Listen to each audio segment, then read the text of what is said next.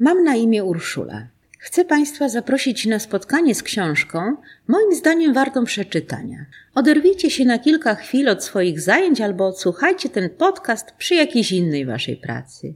Ciekawe lektury wybieram z zasobów Biblioteki Pedagogicznej, w której pracuję. Dzisiaj proponuję Państwu książkę pod tytułem Odczytać umysł. Autorem jest Henry Wellman. Zastanów się, drogi czytelniku, czy chciałbyś czytać w myślach innych ludzi? Czy w ogóle jest to możliwe? My czasem w niektórych sytuacjach myślimy sobie: Chciałbym wiedzieć, o czym ona myśli sobie o mnie w tym momencie, albo o czym w ogóle teraz myśli. Czasami czujemy się bardzo nieswojo, gdy jesteśmy w odwrotnej sytuacji, jakby obnażeni przed kimś, bo myślimy sobie: Ona czy on po prostu czyta w moich myślach. Jak nazwać taką sytuację, gdy na przykład myślimy o kimś w jakimś momencie, a tu za moment spotykamy tę osobę, albo ta osoba dzwoni do nas? Zwykliśmy wtedy mówić: Chyba ściągnęłam ją myślami. Wiesz co, myślałam o tobie i nagle spotykamy się. Henry Wellman, autor recenzowanej przeze mnie lektury, to amerykański psycholog. Dużo czasu poświęca badaniu teorii umysłu, która jest jego pasją, a poświęca je rozwojowi dzieci, głównie zagadnieniu, jak od dziecka uczymy się czytać w umysłach innych i rozumieć ludzi. Taki jest zresztą podtytuł tej książki. Autor wie, że takie codzienne, zwykłe czytanie w myślach to umiejętność, której zaczynamy się uczyć w niemowlęctwie, a jako dorośli posługujemy się nią bez przerwy.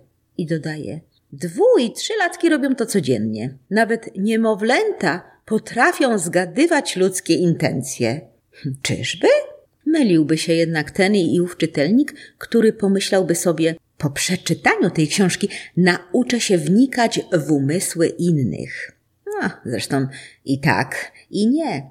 Jest to dość proste, o tyle, że wystarczy skorzystać ze zwyczajnych, jak mówi autor, wciąż rozwijających się umiejętności poznawczych, by wykryć stany psychiczne ludzi, ich nastroje, no i też wyciągać wnioski na ich temat. Tylko i aż tyle.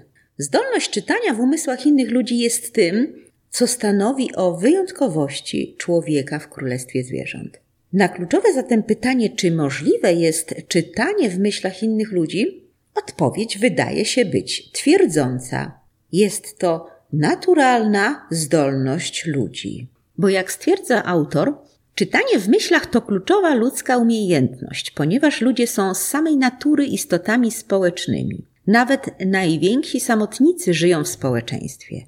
Jesteśmy wychowywani przez rodziców w rodzinach i społecznościach nieustannie wchodząc w interakcje z innymi ludźmi, opiekując się nimi i współpracując. Nic dziwnego, że chcemy rozgryźć ten społeczny świat, by rozumieć siebie i innych. Ja dodam, że tę umiejętność to tak zwane czytanie w myślach ułatwiają pewne procesy. Gdy potrafimy obserwować innych, gdy potrafimy ich aktywnie słuchać, to odczytujemy w sposób w miarę łatwy, co chcieliby nam powiedzieć, czego potrzebują. W tę umiejętność są, a przynajmniej powinni być zaopatrzeni psychologowie. Na tym opiera się przecież ich praca na obserwowaniu i słuchaniu.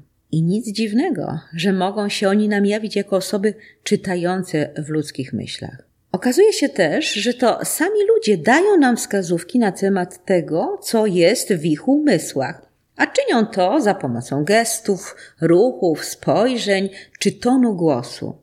Czytanie w myślach nie jest zatem żadną supermocą. Jest to raczej umiejętność wywodząca się po pierwsze z obserwacji drugiej osoby i słuchania jej, ale także z czytania mowy ciała czyli tych wszystkich aspektów związanych z komunikacją niewerbalną.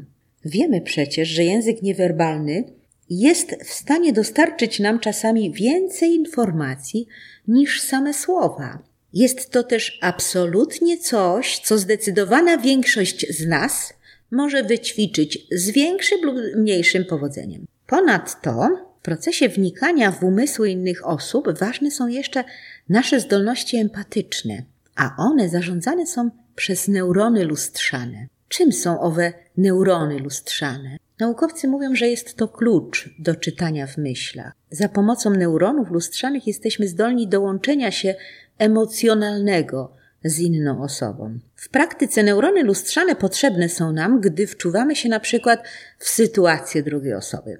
Na przykład widzimy osobę zmagającą się z jakimś ciężkim, nieporęcznym przedmiotem i stwierdzamy, że ta osoba nie da sobie rady z otwarciem drzwi. Czujemy wtedy natychmiastową chęć, by jej pomóc. To tak, jakbyśmy czytali w myślach tej osoby. No ciężko mi, nie mogę otworzyć drzwi, pomóż mi proszę.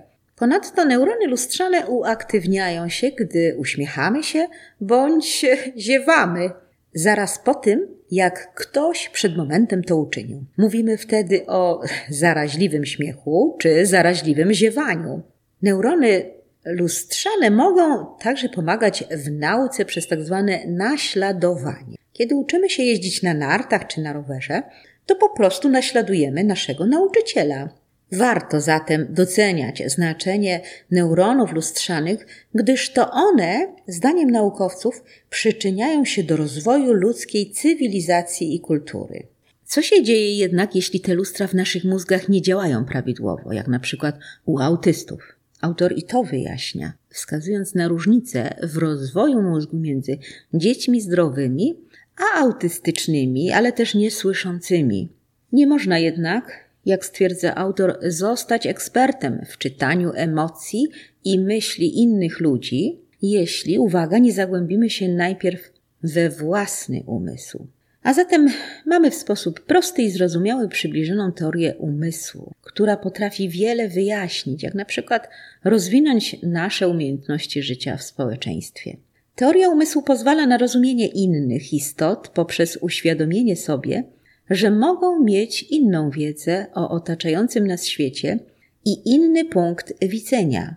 Autor w niezwykle interesujący sposób opisuje kolejne etapy rozwoju teorii umysłu, z którą żyjemy na co dzień. Podaje wiele przykładów, które mówią o teorii umysłu i stałym jej rozwijaniu przez małe dzieci. Udowadnia też, że dzieci posiadają dużo więcej umiejętności w zakresie emocji czy logicznego myślenia niż nam się wydaje.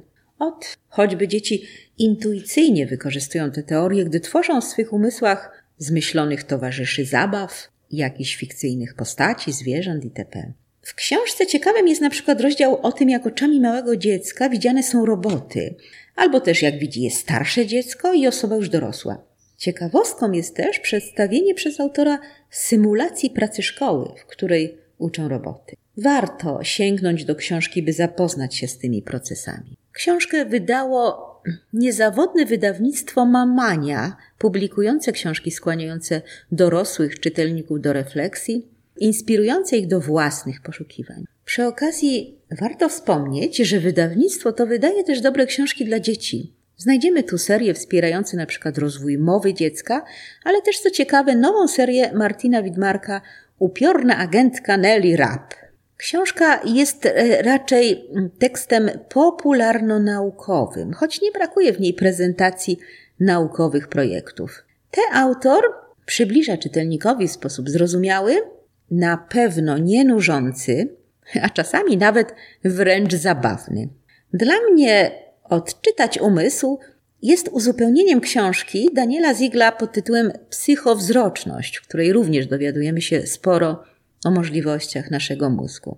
Autor też ciekawie puentuje swoją pracę. Nigdy nie spotkałem osoby, która nie jest ciekawa ludzi.